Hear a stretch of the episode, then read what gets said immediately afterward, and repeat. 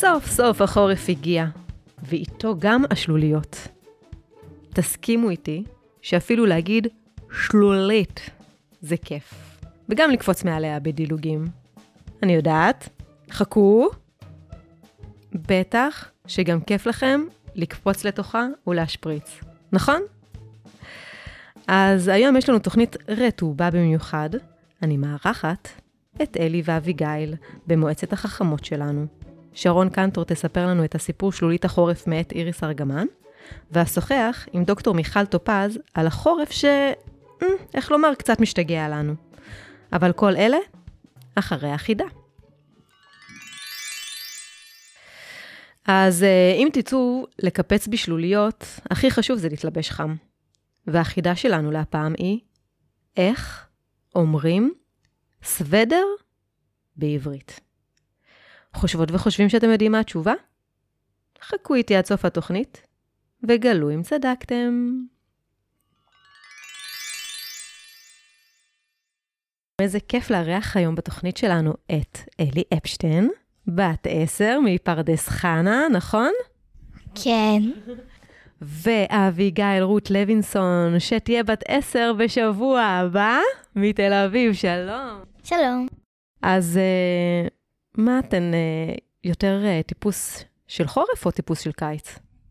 אני נולדתי באביב, אז אני מניחה שאני אני אוהבת יותר את האביב עם הפריחה, ופחות טיפוס של חורף. מה, מה מפריע לך בחורף?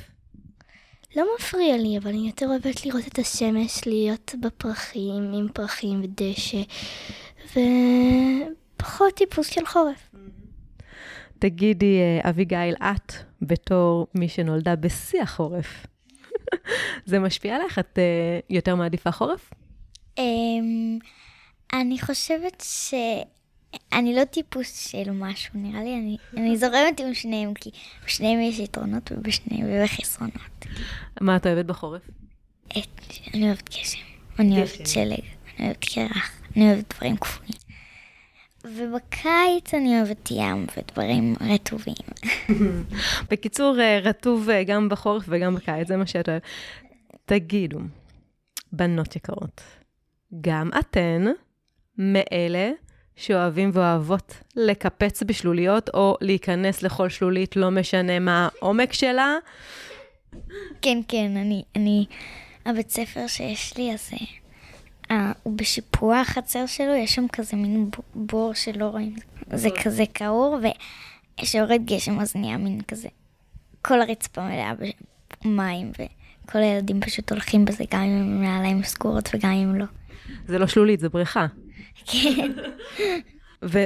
וכאילו כל התלמידים אה, נרטבים, ויש בלאגן, המורות מתעצבנות, ו... לא, ממש לא מסכימים. כאילו, הרבה פעמים כשיורד גשם, אז לא נותנים לילדים לצאת החוצה. אבל לפעמים נותנים, אחרי שיורד גשם, ואז עדיין יש מים בחוץ. אז ילדים שמחים כי הם אוהבים את המים. הבנתי, הבנתי. ותגידי, ואלי, ומה איתך לגבי שלוליות? מה מערכת היחסים שלך איתן? אני לא אוהבת, אני מעדיפה ללכת, כמו שאמרתי, אני מעדיפה את האביב ואת הקיץ, ופחות שלוליות, ממש פחות שלוליות. יש שלוליות ממש מעצבנות, אני אתאר לכן אותן. זה שלוליות בכבישים. אביגיל צוחקת. הם השפריצות שעוברים לידם. שמי עובר לידם? שאנשים הולכים על המדרכה ליד הכביש, זה משפריץ עליהם. מי מש... מכוניות כן. משפריצות. בגלל שלוליות, בגלל שיש מים על הכביש. כן. אני מכירה את זה במיוחד, אני בחוג שומרי הגן, אז אנחנו, כשנוסעים בחורף, יש מלא את הבריכות. שנה שעברה, אנחנו נתקענו עם האוטו בבריכה, ופספסתי את חצי, חצי מהחוג. תגידי, בשומרי הגן, יוצא לכם קצת אה, להתבונן בשלוליות חורף? להסתכל אם יש בהם דברים מעניינים?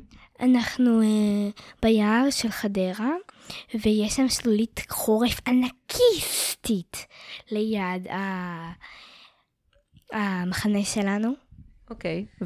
ומה, תספרי מה רואים שם בשלולית החורף? אנחנו לא שם הרבה, אבל אני יודעת ש... שנה שעברה אנחנו היינו צריכים ללכת מהמחנה בגלל שהכל היה מוצף, והשלולית היא גדולה מאחורי עצים, ואז כשאת באה, ממש לא כיף להיות שם. יש כל כך הרבה אנשים שמסקרנים בזה, אז כשבאים, הכל שם זבל. מסיבות, חטיפים, בקבוקים. זה באמת מבאס, אני מסכימה איתך. ורואים שם לפעמים גם uh, כל מיני צפרדעים, קרפדות. אנחנו פחות בחלק של השלולית, אבל אנחנו רואים um, המון חיות אחרות. אה, ציפורים, נחשים, דורבנים, המון חיות אחרות. איזה כיף. אביגיל, את רוצה לספר לנו קצת על חוויותייך מחורף עירוני? אני בצופים, וכשיורד מלא גשם, אז אנחנו עושים את הפעולות בבית. כל פעם הם בוחרים מישהי אחרת מהקבוצה, ואז עושים בבית שלה, וזה פחות כאילו משחקים וכיף. בבתים זה יותר לא, להכין עוגיות, להכין עוגות, או לשחק משחקי קופסה וסרטים וכאלה. מה, אבל זה נשמע לי ממש מושלם, וכשקר בחוץ ו... כן, זה מאוד כיף, אבל בקיץ, ומתי שהם פחות, יש גשם, אז אנחנו עושים את זה בחוץ, עם משחקי חוץ ומשחקי חברה, אז עם עוד, זה יותר כיף. זה יותר כיף. תגידו, מה הדבר שאתן אה, אוהבות הכי לעשות בחורף? מה הכי כיף לכם? שמחה, תפוח זה דבר נהדר. גם זה נעים מאוד לישון. אין ספק, שמחת פוך זה הדבר. אלי? גם עם שמיכה, אמ, בסלון יש לנו מקרן ומסך גדול, וזה ממש כמו להיות בבית קולנוע. אז או לראות סרט עת כשאתה הם, בסלון שוכב עם שמיכה, או לקרוא ספר בסלון עם שמיכה, יש לך אורות עמומים כאלה. לא, לא, תקשיבו, זה מושלם, הערבים האלה שאפשר אה, להתקרבל בשמיכה, לשתות מרק חם. תגידו, אה, בנות יקרות, האם, האם אתן אה, מוכנות לחידון שלנו? כן, כן, כן. אני די בטוחה שכן. אז uh, זה חידון uh, חורף, עם כל הכבוד לשלוליות, כמה כבר חידות אפשר לשאול עליהן. Uh, זה, חידון, uh, זה חידות שכתב אותן כמובן גיל גריבי, ואנחנו מתחילים. בשוויץ, חרמון ובצפון הגליל, שמן ולבן, ומזכיר קצת דחליל. כל החורף בקור לא נכנס אל החדר. בקיץ הופך לי שלולית עם קצת גזר. כן. אי שלג. כל הכבוד. ביורדו לבקר, הוא עוטף את הכל בשמלת צללים לחה. מתנגש בחבר בעוצם קול, מלווה כמעין הבלחה. קהל כנוצה, צמרירי ככבשה, אני רואה, אני רואה שתיכן כבר רוצות להגיד, אבל חכו עוד רגע. אבל מאיים לנו על הכביסה. גשם, או רעם, או ברק. משהו כזה, זה היה עם ענן. זה היה ענן? כן. ענן? כן, כן. זה ענן, זה ענן. הוא אחראי לכל הדברים האלה. וואי, מעולות אתן. אין לי מה להגיד, כל כך מהר אתן יודעות את כל התשובות. אה, עוד שאלה. כתכונה של הרוח, מדובר בשליטה. זה מה שיקרה כשצפויה ירידה. נודף ממי שמפנה לנו עורף. כך מרגישים כלבים בחורף. קור כלבים. נכון, אז, אז מה המילה? קור. נכון, מושלם. וזו חידה שאני אוהבת במיוחד. תקשיבו טוב, זו חידה אחרונה. איש ביריבו אותו מטיח, ואז מנגב אותו על השטיח. נמצא בשפע כשמשקים ערוגה, מתאים לקפה וגם לעוגה. בוץ, בוץ, בוץ. נכון, ואז יש גם קפה בוץ ועוגת בוץ. איכס, איכס, איכס. עוגה? מבוץ. לא. מה, לא הכנת אף פעם עוגת בוץ, אביגיל? מה זה עוגת בוץ? קובי בוץ, עוגת בוץ. אמ, מה שעושים, אה, מה שעושים בארגז חול עם... כן, חשבתי עוגה אמיתית מהתנור. סימן שהתבגרת. לא. לא, לא, אני לא. את עדיין מכינה עוגות בוץ? ברור שכן. בים, בים, עושים קוביות ואז זורקים אותם על דברים. אנחנו נעבור עכשיו uh, לסיפור. אלי, נראה לי שאת תאהבי אותו במיוחד. שלולית החורף, מאת איריס ארגמן.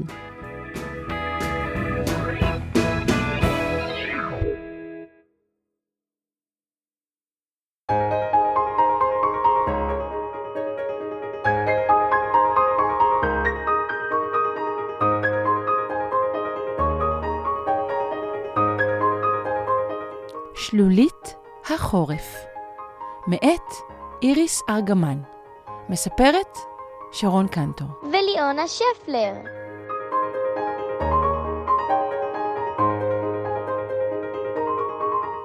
כל הקיץ ניר חיכה שיגיע כבר החורף, כי הוא אהב גשם ושלוליות. הוא אהב שלוליות קטנות שאפשר להשית בהן סירות נייר. הוא אהב לקפוץ בשלוליות בפרדס של הדוד אפרים, ואהב אפילו את השלולית שמתחת לברז המטפטף בחצר האחורית של הבניין. יום אחד, בהפסקת עשר, שיחקו ניר ורוני מחבואים בחורשה של בית הספר. החורשה הייתה המקום האהוב עליו. בכיתה א', לפני שנתיים, כשעדיין לא היו לו חברים, הוא נהג ללכת לחורשה, לשבת מתחת לעצי האקליפטוס, להתבונן בעלים הנושרים מהעץ ולהביט מהגבעה, הרחק, לעבר הים הנפרס באופק.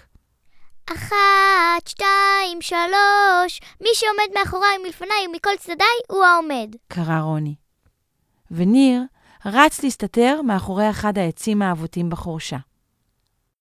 הוא הביט לעבר האדמה וגילה, להפתעתו, שלולית גדולה, שמעליה רחפו שפיריות קטנות. יתושים וברחשים זמזמו, ופרפר אחד התעופף לצד ראשו. תפסתי אותך, בכלל לא התחבאת, עכשיו תורך לעמוד. צהלה רוני. ניר המשיך לעמוד במקום ולא אמר דבר. מה קרה לך? בלעת יתוש? מצאתי שלולית חורף, תראי! פנה לעברה והצביע על השלולית. נו, אפשר לחשוב שמצאת אוצר שהוחבא כאן לפני אלף שנים. צחקה רוני. בעצם, זאת בריכת חורף. רוני השתתקה והביטה בניר ואחר כך בשלולית. אני רואה כאן רק בוץ ויתושים. בוא נלך לפני שיעקצו אותנו. ניר לא הקשיב. הוא שלח את ידיו פנימה לתוך השלולית, ערבל את המים ושלף צפרדע. זאת אילנית. בטח יש עוד דו-חיים בשלולית, איכס, נמאס לי מכל זה. אני הולכת לכיתה. אמרה רוני, ופנתה לדרכה. מאותו יום בילה ניר את כל ההפסקות, וגם את השעות שלאחר בית הספר, בשלולית. הוא הביא זכוכית מגדלת, צנצנות, כעריות קטנות, פנקס ועיפרון, כדי שיוכל לרשום אילו בעלי חיים נמצאים בשלולית, ואם השלולית גדלה, ואם היצורים התרבו. הוא גילה שם ראשנים, סלמנדרה, שתי קרפדות, אילנית, שפיריות וחיפושיות מים. במשך החורף השלולית גדלה. בהתחלה המים הגיעו עד לקצה המגפיים שלו, אך אט-אט טיפסו ועלו והגיעו לו כמעט עד המותניים. יום אחד, לקראת סוף החורף ובוא האביב, הלך ניר לשלולית בהפסקת הצהריים, וגילה להפתעתו שמסביב לשלולית נמתח סרט אדום, ועליו שלט. סכנה, לא להתקרב, אדמה טובענית. בקרוב תיבנה כאן ספרייה. הוא רץ לכיתה וקרא לרוני, בואי מהר, יש בעיה בשלולית. את רואה את השלט? הולכים לבנות כאן. טוב מאוד, סוף סוף תהיה לנו ספרייה. ענתה רוני. לא, מה פתאום? זה בכלל לא טוב. אי אפשר להרוס את שלולית החורף. למה לא? כי היא חשובה. למי בדיוק היא חשובה? היא חשובה לי, וגם לבעלי החיים, ולצמחים. אני חושב שכדאי לפנות למנהלת, הציע. אני לא חושבת שהמנהלת תקשיב לנו. היא תמיד עסוקה. את חייבת לעזור לי. אפשר לבנות ספרייה גם במקום אחר. התעקש ניר ורץ מהר לכיוון המשרד של המנהלת.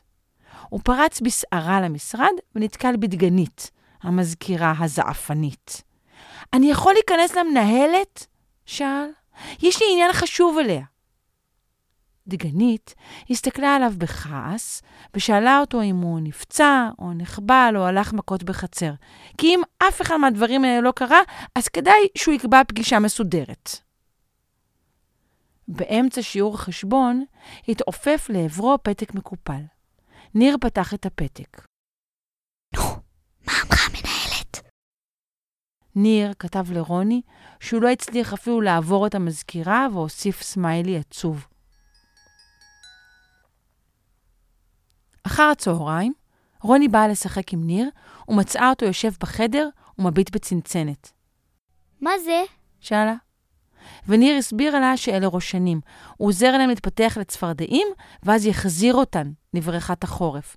אבל עכשיו הכל אבוד. רוני חשבה כמה רגעים, ונראה שהגלגלים בראש שלה זזים במהירות, כי כשהיא חושבת, העיניים שלה נהיות קטנות והמצח מתכמת. אולי כדאי להתכונן לפגישה. אמרה רוני, והסבירה לניר שמבוגרים אוהבים טבלאות, רשימות, תמונות והסברים קצת מסובכים. רק ככה הם מבינים. את ממש גאונה! צהל ניר. ושניהם חיפשו תמונות והסברים על בריכות חורף בארץ. אחר כך הוסיפו ציורים, ובסוף הפלקט היה מוכן. כעבור שבוע וחצי הגיעה הפגישה עם דליה המנהלת. כן, ילדים, במה אוכל לעזור לכם? שאלה והביטה בשעון היד שלה. ניר פרס את הלוח שהכינו על השולחן והחל לספר. בהתחלה הוא היה נבוך, הוא קצת גמגם והסמיק, אבל עם קצת עזרה מרוני, ששלחה לעברו מבטים מעודדים, הוא המשיך וסיפר למנהלת על בריכת החורף שנוצרה בחורשה, וכמה זה חשוב לשמור עליה, כי אין הרבה כאלו בארץ. ורוני הוסיפה ואמרה שאולי אפילו יכתבו עליהם בעיתון. המנהלת הקשיבה ולבסוף אמרה, ההרצאה מאוד יפה, אבל השלולית קצת פחות. אי אפשר לראות את היופי של השלולית מבחוץ. היא יפה מבפנים, השיב ניר. דליה, המנהלת, צחקה וענתה שיופי רואים מרחוק, וכעת היא חייבת להתפנות לעניינים דחופים יותר, והיא תחשוב על זה, ושלום. רגע לפני שעזבו את החדר, רוני הסתובבה ושאלה את המנהלת אם היא תסכים לבוא איתם לשלולית. בסדר, בסדר, ענתה המנהלת. יש! אני חושבת שנצליח לשכנע אותה. רוני קיפצה ודילגה כל הדרך לכיתה. אני לא חושב. מסביב לשלולית מרחפים המון ברחשים, זבובים ויתושים.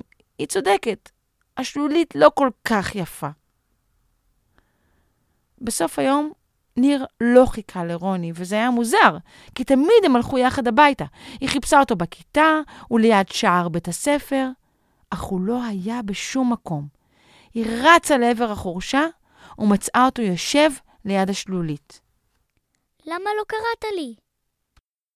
ניר לא ענה, והמשיך להביט בבריכת החורף. נראה שהוא לא מקשיב. רוני נעמדה מולו, פרסה את ידיה לצדדים כמו ציפור, ואחר כך נצבה כמו עץ, ואז קרא. יש לי רעיון!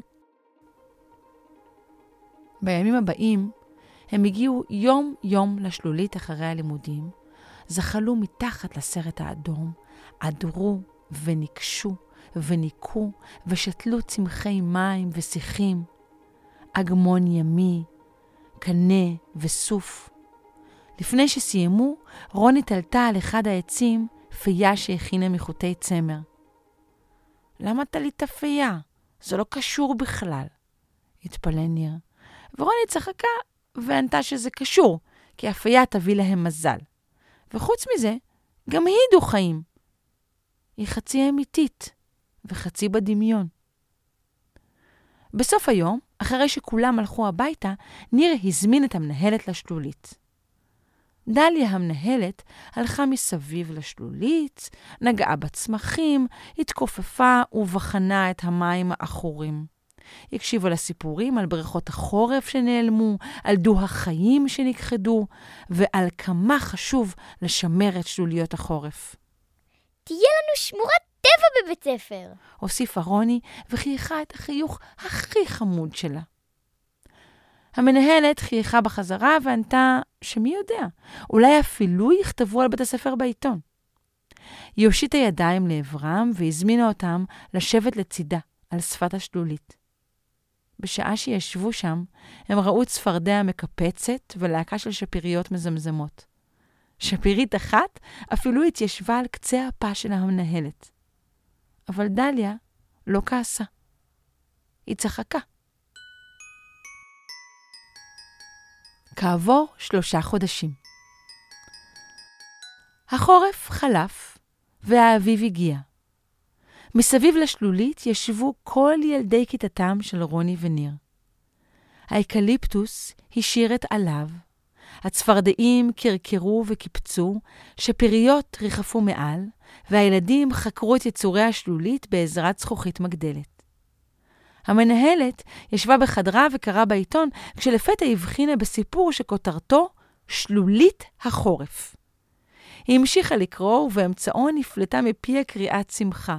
זאת השלולית שלנו, אבל לא כתוב מי הסופר. היא רצה לשלולית. תראו! נופפה בעיתון. אולי אתם יודעים מי כתב את הסיפור הזה? כשהביטה בניר, הבחינה בחיוך גדול, מתפשט על פניו.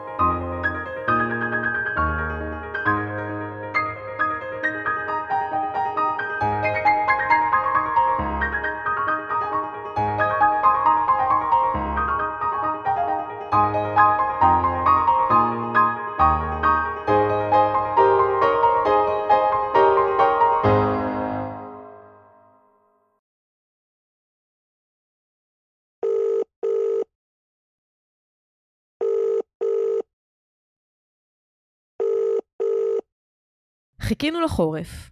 חיכינו, חיכינו. ובאמצע חודש דצמבר, כשאפשר עוד היה לראות סביבנו אנשים לובשים חולצות קצרות, נראה היה שאולי החורף לא יגיע, ולא נראה שלוליות. זאת אומרת שהחורף מתקצר ומשתנה בשנים האחרונות. התקשרתי לדוקטור מיכל טופז, מומחית לחינוך לקיימות ממכון דוידסון לחינוך מדעי, כדי שתסביר לנו מה קורה למזג האוויר, מה, מה קורה לאקלים. שלום דוקטור מיכל. מה שלומך? שלום, שלום. בסדר גמור, תודה. שמחה שהחורף הגיע. אה, עושה רושם שהוא מגיע, כן, נכון. אה, תוכלי להסביר לנו בבקשה בקצרה מה, קרה, מה קורה, מה אנחנו חווים? כן, זו שאלה טובה, איפה החורף ואיפה הוא היה עד עכשיו. אז, אז אני רוצה להגיד שהחורף הוא כבר כאן, אבל הוא באמת משנה את פניו. אז את, לי, לי יש יום הולדת בתחילת שנת הלימודים, קצת אחרי החופש הגדול, ואני זוכרת שכשאני הייתי קטנה, תמיד ביום הולדת שלי הייתה תהייה אם יהיה גשם או לא. ובסוכות כמעט תמיד ירד גשם, mm-hmm. ועכשיו פתאום כבר אנחנו לקראת אמצע החורף ועדיין לא ירד גשם. מצד שני, כשכן יורד גשם, הוא יורד נורא נורא חזק. הוא יורד מלא גשם במכה אחת. Mm-hmm. שזה לפעמים מרגיש קצת כאילו הגשם מתאפק, החזיק חזק, ובסוף פשוט השפריץ הכל. אוקיי. okay. וזה כמובן לא, לא ממש ככה, אבל זאת אחת התופעות של מה שנקרא שינויי אקלים. Mm-hmm.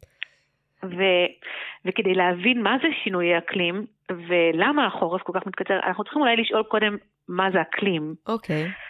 אקלים הוא בעצם דפוס של מזג האוויר של אזור מסוים לאורך זמן. זה כולל נתונים כמו טמפרטורה וכמויות וסוג משקעים ורוחות, וזה בעצם הממוצע של אירועי מזג האוויר לתקופה ארוכה.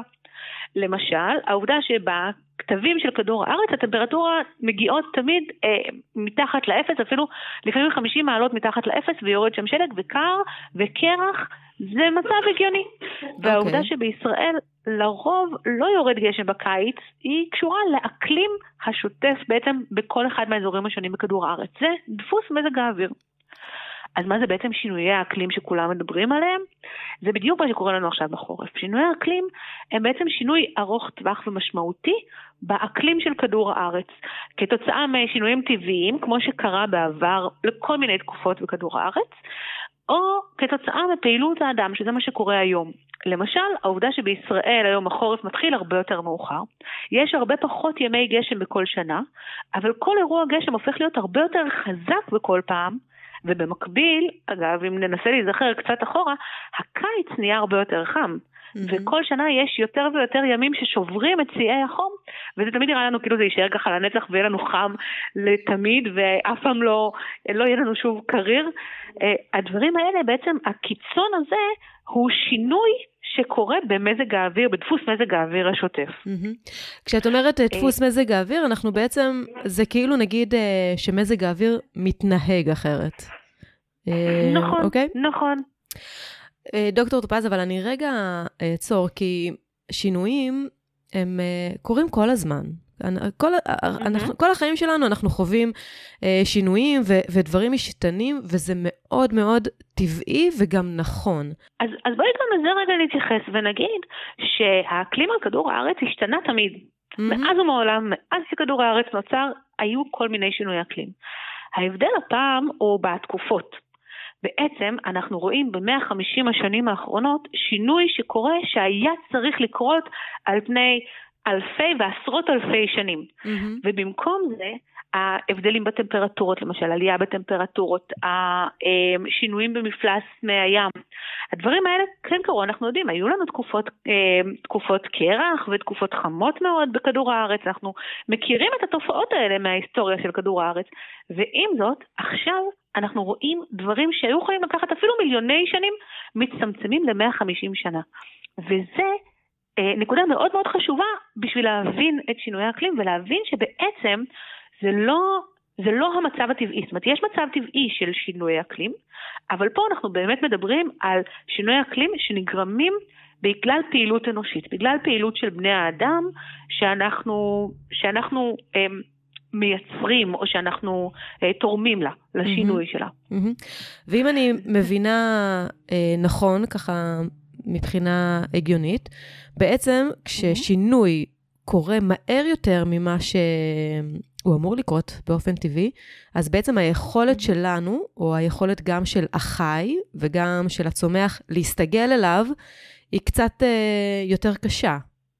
בואי, בואי אפילו נחזור עוד צעד אחורה ונגיד mm-hmm. מה אקלים אכפת לנו, מה זה משנה לנו בעצם, okay. אוקיי. אם יורד יותר גשם או פחות גשם, אם uh, חם או קר, בעצם למה אקלים משנה לנו? אקלים משפיע כמעט על כל דבר בחיים שלנו, הוא משפיע גם על כל היצורים החיים, הוא משפיע על התרבות שלנו.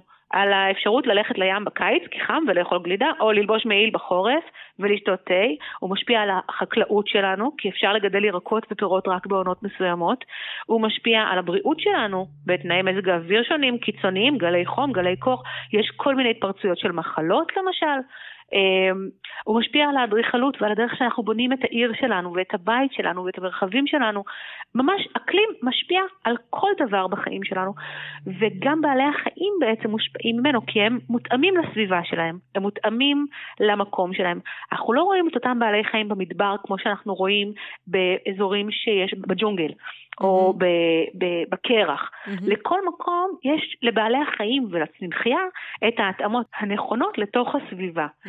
ובעצם כשהאקלים בכדור הארץ משתנה, כל המערכות האקולוגיות משתנות, ובעלי החיים צריכים או להתאים את עצמם לבעלי החיים, הצמחים, צריכים או להתאים את עצמם לשינויים האלה, ואם השינויים האלה קורים מהר מדי, הם לא בהכרח מספיקים לעשות את זה. Mm-hmm. לפעמים זה אפילו ברמת שינוי התנהגות, כמו מתי לנדוד. או מתי mm-hmm. לפרוח. האם הפרחים שפעם פרחו בתקופה מסוימת עכשיו מתחילים לפרוח מאוחר יותר בגלל שעוד לא ירד גשם, או לא ירד מספיק גשם? ואיך זה משפיע על החרקים שמאביקים אותם, ובעצם ניזונים מהם, ואיך זה משפיע על בעלי החיים שאוכלים את החרקים. כל הדברים האלה בעצם הם מעגליים, הם, הם שרשרת, וכשאנחנו משפיעים על גורם אחד בתוך המערכת, הוא תמיד משפיע אחר כך גם על המערכות הבאות. Mm-hmm. אנחנו יודעים מה גורם לשינויי האקלים האלה?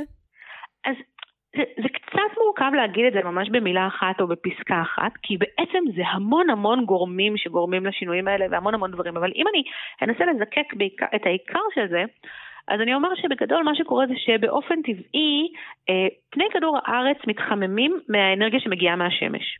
ובאטמוספירה של כדור הארץ נמצאים גזי חממה, ביניהם פחמן דו-חמצני שמאוד מאוד אה, מדברים עליו בהקשר של האקלים, mm-hmm. שהגזים האלה שנקראים גזי חממה הם לוכדים חלק מהקרינה שפולט כדור הארץ, אחרי שהוא התחמם מהשמש והם מונעים ממנה לברוח לחלל. הם בעצם שומרים על הטמפרטורה של כדור הארץ ברמה די קבועה. אבל אנחנו, בני האדם, ברגע שאנחנו מייצרים כל מיני דברים, כמו פלסטיק, או שאנחנו נוסעים ברכבים, אנחנו משתמשים בדלקים שבעצם פולטים יותר גזי חממה לאטמוספירה של כדור הארץ ממה שיש שם באופן טבעי. וכשיש יותר גזי חממה באטמוספירה, בעצם יש יותר לכידה של הקרינה והחום, ובעצם הטמפרטורה בכדור הארץ מתחממת. ולכן כשהטמפרטורה עולה, אז בעצם מתחילים לנו כל מיני שינויים כאלה, כי אמרנו שדבר אחד גורר דבר אחר.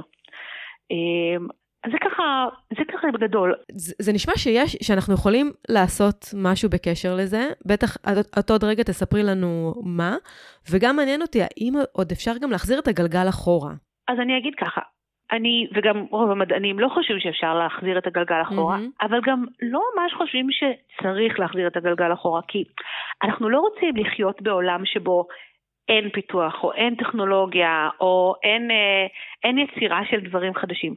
אנחנו כן רוצים לוודא שמכאן והלאה mm-hmm. אנחנו מצליחים לעשות דברים בצורה טובה יותר, בצורה מקיימת, בפיתוח בר קיימא. Mm-hmm. ואת זה אנחנו לומדים לעשות ממש עכשיו. השיח אצל, אצל כל האנשים הגדולים שיושבים בשולחן מקבלי ההחלטות, הוא מתחלק לכמה חלקים. דבר אחד באמת לנסות לאזן. Mm-hmm. למשל, אה, להשקיע בלייצר טכנולוגיות של אוכדות פחמן, mm-hmm. או לעבור לאנרגיות אה, מתחדשות, לאנרגיות ממקורות מתחדשים, כמו אנרגיה סולארית, אנרגיה מהשמש ואנרגיית רוח, שהיום אנחנו יכולים להשתמש באנרגיה הזאת, אנחנו יודעים להשתמש באנרגיה הזאת, ובעצם לא צריך להשתמש בדלקים, אה, בדלקים ש, שהם מזהמים. אז בעצם יש לנו מצד אחד את הרצון להפחית את הפליטות ולנסות להתמודד עם מה שקיים. ומצד שני גם להסתגל לעולם שאנחנו מבינים שהיום הוא שונה ממה שהיה לנו לפני 50 ו-100 שנים. Mm-hmm. יש לך uh, משפט כן. uh, אחרון להגיד לילדות ולילדים כן. ששומעים כן. אותך, וממש כן, רוצים לדעת מה הם יכולים כן, לעשות? כן, כן. אז אני, אז אני רוצה להגיד שיש לנו מה לעשות, יש לנו הרבה מה לעשות, ולא רק ברמת מקבלי ההחלטות, גם אנחנו. אנחנו יכולים, כל אחד מאיתנו, זה הכל נמצא בתוך המקום של בחירה. אנחנו יכולים לבחור מה לקנות, ואם לא חייבים לקנות את זה, או אם זה לא חייב להיות באריזה, זה כבר יעשה משהו טוב יותר. למשל, מסיבת החלפות של אה, צעצועים, של בגדים, של משחקים, דברים ללא אריזות, מתנה אחת ולא מיליון מתנות קטנות. אפילו ברמת הבחירה של האוכל שלנו, כשאנחנו בוחרים באוכל מזין יותר, על פני אוכל שמגיע באריזות ובקופסאות, אנחנו יכולים לבחור ללכת ברגל ולנסוע באופניים על פני לבקש מההורים תסיעו אותנו לכל מיני מקומות. ובעיקר אמ, אנחנו יכולים להחליט בבחירה לגמרי לגמרי מושכלת לצבור יותר חוויות על פני דברים. לחשוב טוב על ה... לנסוע לטייל בטבע, להיות יותר בסביבה הטבעית ולעשות דברים ש... שיהיו לנו כזיכרונות במקום דברים בהכרח חומריים, שעלולות להיות להם השלכות להמשך בכדור הארץ. הם יישארו כאן. ולהכיר וללמוד ולהיות סקרנים ולשאול מלא שאלות כל הזמן. הדברים האלה הם מה שיקדמו אותנו בסוף. נהדר. אה, המון המון תודה, דוקטור מיכל טופז. אה, שמחתי מאוד. להתראות. תודה רבה. תודה לך. תגידו, אה, אלי ואביגיל, מה, מה אתן עושות כדי לשמור על איכות הסביבה?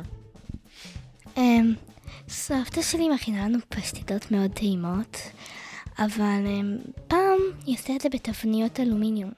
ואחרי שהערתי לה על זה, שזה מזהם את הסביבה, ואני ממש אוהבת את הטבע, אז עכשיו היא עושה את זה בתבניות אה, אה, זכוכית, ואז אנחנו כל פעם צריכים לשטוף לה ולהחזיר לה.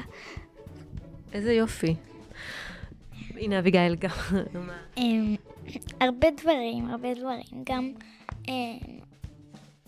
אמ, הרבה פעמים ילדים לוקחים לבית ספר את האוכל שלהם ארוז בעשגיות סנדוויצ'ים כאלה, אז אני אף פעם לא, זה תמיד עם כזה קופסה עם...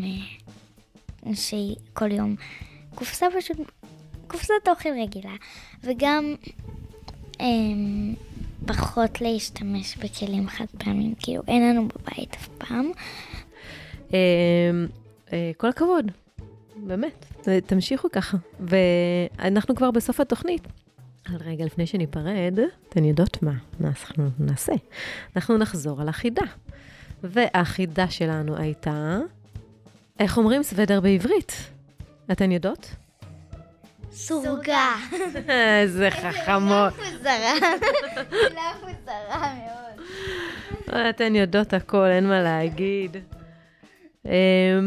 זה הזמן להודות לכל משתתפי ומשתתפות התוכנית, לאלי ולאביגיל, לדוקטור מיכל טופז ממכון דוידסון לחינוך מדעי, שרון קנטור, ליאונה שפלר, איריס ארגמן ולגיל גריבי על החידות. את ההסכתים של אדם צעיר תוכלו למצוא באתר אדם צעיר ובכל אפליקציות ההסכתים. אנחנו נשתמע בתוכנית הבאה, ועד אז, חורף חם ונעים שיהיה לכם ולכן. קר ונעים.